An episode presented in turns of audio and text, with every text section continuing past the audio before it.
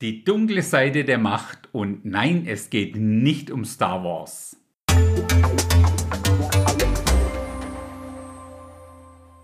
Das Letzte, was ich mit dieser Episode möchte, ist den Teufel an die Wand zu malen. Das macht er schon selber mehr als oft genug. So wie wir uns das letzte Mal Gottes Timeline und damit natürlich auch seine Agenda angeschaut haben, sollten wir heute mal einen Blick auf die dunkle Seite der Macht werfen, also sprich auf Satan, die alte Schlange, der Drache, Luzifer oder welcher Name für ihn dir auch geläufig ist. Spannenderweise schreibt uns schon Paulus in seinem Brief an die Leute in Korinth, damit wir nicht vom Satan übervorteilt werden, seine Absichten sind uns nämlich nicht unbekannt. Also, wenn du mich fragst, dann habe ich so irgendwie den Eindruck, vielleicht ist es auch nur der Eindruck, dass dem einen oder anderen diese Absicht nicht immer ganz so klar sind. Deshalb werden wir uns diese Thematiken natürlich immer wieder etwas genauer anschauen. In unserem Timeline-PDF, welches du übrigens auch bei Instagram unter Sinnflutpodcast findest, ist seine Linie in Grau unterhalb von Gottes Timeline, die ja in Blau dargestellt ist. Der Einfachheit halber habe ich den Startpunkt von Satan, zumindest auf unserer Timeline mal, ziemlich nah an den Zeitpunkt der Schöpfung gelegt. Aber eigentlich fing sein Sein, also seine Existenz, viel früher an. Und das an keinem geringeren Ort als im Himmel selber. Er hieß damals Luzifer und war ein von Gott geschaffenes Wesen, ein sogenannter Cherub. Er war vermutlich im Himmel unter anderem für die Musik und damit für den Worship dort zuständig. Ich schreibe dir die entsprechende Bibelstelle, der man das alles entnehmen kann, mal in die Beschreibung dieser Episode. Was ich an der Stelle auch mal erwähnen sollte, die von mir genannten Bibelstellen können bei dir sich etwas anders anhören, je nachdem, welche Übersetzung du wählst. Ob du die Luther-Übersetzung, die Schlachter, Neue Genfer, ob du sie in Englisch liest, in Deutsch, in Griechisch, Hebräisch, Lateinisch oder wie auch immer. Okay, also Luzifer bedeutet übrigens so viel wie Glanzstern, Morgenstern, Lichtträger.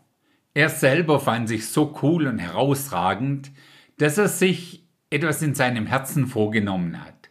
Und den Vers muss ich dir jetzt einfach mal kurz vorlesen. Also es geht hier um Luzifer. Und doch hast du dir in deinem Herzen vorgenommen, ich will zum Himmel emporsteigen und meinen Thron über die Sterne Gottes erhöhen und mich niederlassen auf dem Versammlungsberg im äußersten Norden. Ich will emporfahren auf Wolkenhöhe, dem Allerhöchsten mich gleich machen. Sein Ziel ist kurz auf den Punkt gebracht, er will Gott sein.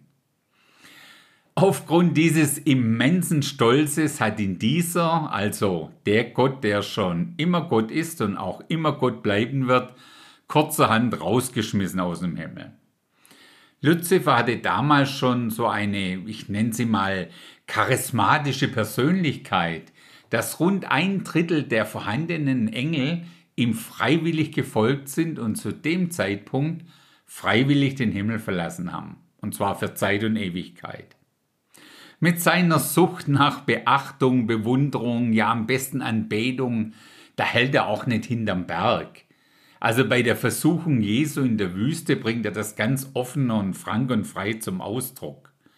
Da lesen wir zum Beispiel, schließlich ging der Teufel mit ihm auf einen sehr hohen Berg, zeigte ihm alle Reiche der Welt mit ihrer Herrlichkeit und sagte, das alles will ich dir geben, wenn du dich vor mir niederwirfst und mich anbetest. Darauf sagte Jesus zu ihm, weg mit dir, Satan, denn es heißt in der Schrift, den Herrn deinen Gott sollst du anbeten und ihm allein sollst du dienen.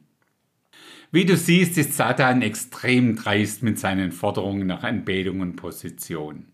Ja, damit haben wir schon mal seinen Namen, seinen Charakter und auch seine Agenda definiert.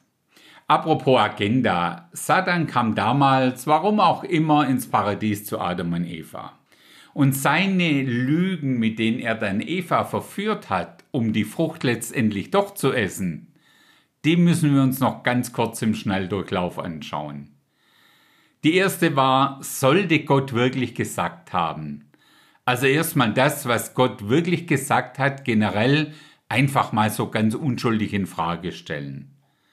Dann den Inhalt verdreht darstellen, ähnlich aber halt verdreht. Wie jetzt? Ihr dürft von keinem Baum im Garten essen?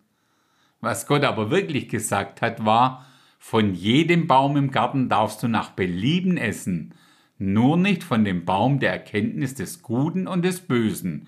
Davon sollst du nicht essen, denn an dem Tag, da du davon isst, musst du gewisslich sterben. Das ist das, was Gott gesagt hat. Dagegen die krasse Aussage von Satan an Eva dann in der Kurzform, keineswegs werdet ihr sterben, ganz im Gegenteil, ihr werdet sein wie Gott. Da bricht sich sein Charakter doch wieder sehr deutlich Bahn. Und das ist auch eine ganz wichtige Aussage, mit der Satan auch heute noch die Menschen verführt, getreu dem Motto, vertraut mir und ihr werdet sein wie Gott. Ja, mal ganz ehrlich, damit ist auch gar nicht so schwer, Menschen auf seine Seite zu ziehen. Wer möchte im Grunde denn nicht so elitär sein, wie wir uns Gott nun mal vorstellen? Aber der Schlüsselvers in der Konsequenz zum Sündenfall ist dann, wo Gott zu Satan sagt, und ich will Feindschaft setzen zwischen dir und der Frau, zwischen deinem Samen und ihrem Samen. Er wird dir den Kopf zertreten und du wirst ihm in die Ferse stechen. Als Same werden in der Bibel immer die Nachkommen bezeichnet. Auch wenn sich diese Vorhersage mit der Geburt von Jesus und seiner Kreuzigung zum Großteil bereits erfüllt hat, wird diese Auseinandersetzung erst mit der endgültigen Versenkung von Satan im Feuersee beendet sein. Und das passiert genau dann, wenn Gott den neuen Himmel und die neue Erde ins Leben ruft. Also, Satan wird auch in Zukunft mit Sicherheit weiter versuchen, alles, was original und echte dreieinige Gottheit ist und zur Gottes Agenda gehört, von der Bildfläche verschwinden zu lassen und sich endlich selber als Gott in Szene zu setzen. Jetzt nochmal kurz zusammengefasst die Essenz aus dieser und der letzten Episode. Gottes Agenda ist es, um in Harmonie mit dem Menschen zu leben, und zwar in totaler Abwesenheit von Sünde in jeder Form. Dabei ist und bleibt er der Schöpfer und der wahre Gott. Satans Agenda ist es, selbst von dem Menschen als Gott angebetet und auch als solcher natürlich wahrgenommen zu werden, die Menschen von Gott abzuwerben, ihm nach und die Menschheit dadurch unter seine globale Kontrolle zu bekommen. Dabei bleibt er nur ein Geschöpf und ein möchtegern Gott. Und damit haben wir schon mal zwei Benchmarks, an denen wir viele Dinge, die aktuell angehen, beurteilen können. Wie das ganz konkret geht? Ganz einfach. Indem wir uns die Dinge anschauen und uns dann überlegen, auf wessen Agenda zahlen sie letztendlich ein. Es gibt genau zwei Möglichkeiten. So, getreu dem Motto, am Ende wird alles gut, und wenn es jetzt noch nicht gut ist, dann ist es auch noch nicht das Ende. Bis zur nächsten Episode.